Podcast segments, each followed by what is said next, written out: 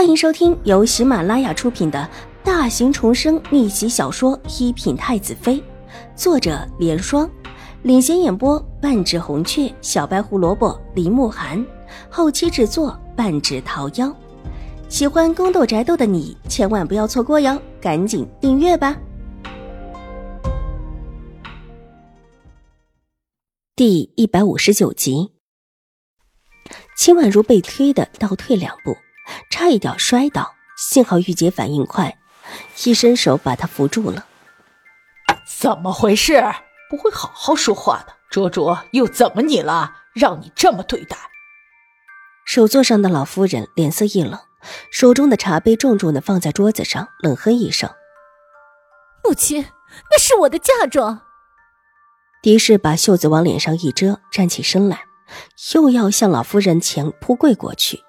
秦婉如身子往边上一退，让出了玉洁。玉洁上前一步，稳稳地拉住了狄氏，重新把她拉回椅子前坐定。夫人，您坐好。贱丫头！狄氏伸起手，照着玉洁的脸上就是狠狠的一巴掌。玉洁被打得摔倒在地上，正巧挡了狄氏的脚前。狄夫人，您为什么打玉洁？他不过是扶了您一把。让您好好坐下说话，难不成您今天就不是来好好说话的吗？是故意来惹祖母生气的吗？秦婉如上前两步，挡在雨洁的身前，抬起眼睛看着狄氏，愤怒的道：“他这位置又很好的堵住了狄氏的路，这下子狄氏连站起身来都不行了。”狄氏，卓卓只是一个孩子，他方才还一心一意的护着你。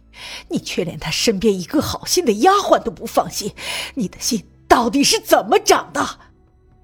夫人，周嬷嬷在狄氏身后拉了拉她的衣裳，暗示眼下这样子再撒泼铁定不行。不说他站都没办法站，根本不能撒泼。就算他能够站起来，他方才打了秦婉如派来的好心的丫鬟，就已是不对。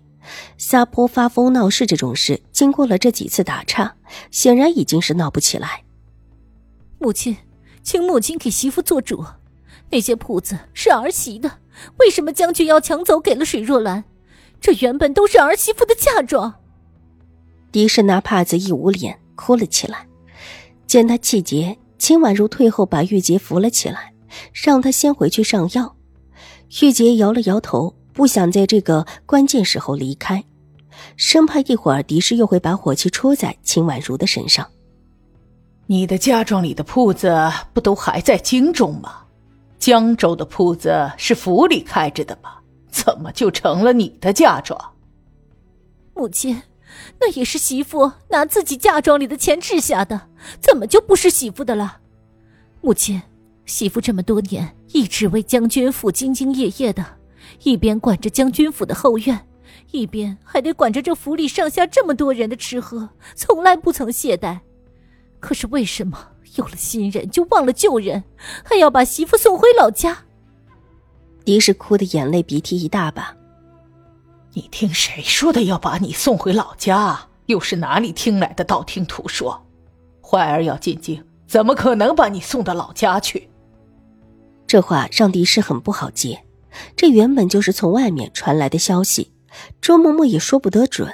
原本她也觉得不可信，但是最近发生了这么多的事情，倒是让她半信半疑的。说不定水若兰这个贱人就给秦怀勇吹枕边风，把自己送到老家去。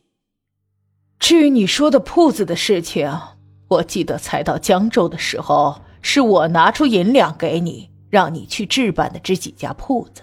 怎么就是你自己拿出的钱呢？一再的被反驳，狄氏哭不下去了，拿帕子抹了抹眼泪。母亲，当时您是给了媳妇一部分钱的，但这一部分钱根本不够，媳妇自己后来又贴进去了许多，生怕您担心，所以才没跟您说。他反正就是一口咬定这钱是自己贴了的。你贴了钱的。多少？老夫人的脸色阴沉下来，冷笑。当初到江州的时候，府里的手头并不宽裕，的确有想法从狄氏那里先移一部分钱过来。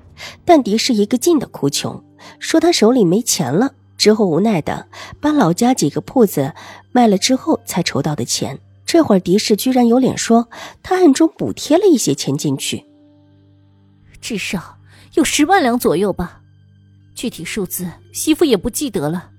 之后又陆陆续续的为了府里的周转，又放了一部分进去。狄氏盘算了一下，他方才卖了铺子，一共得了二十万两左右。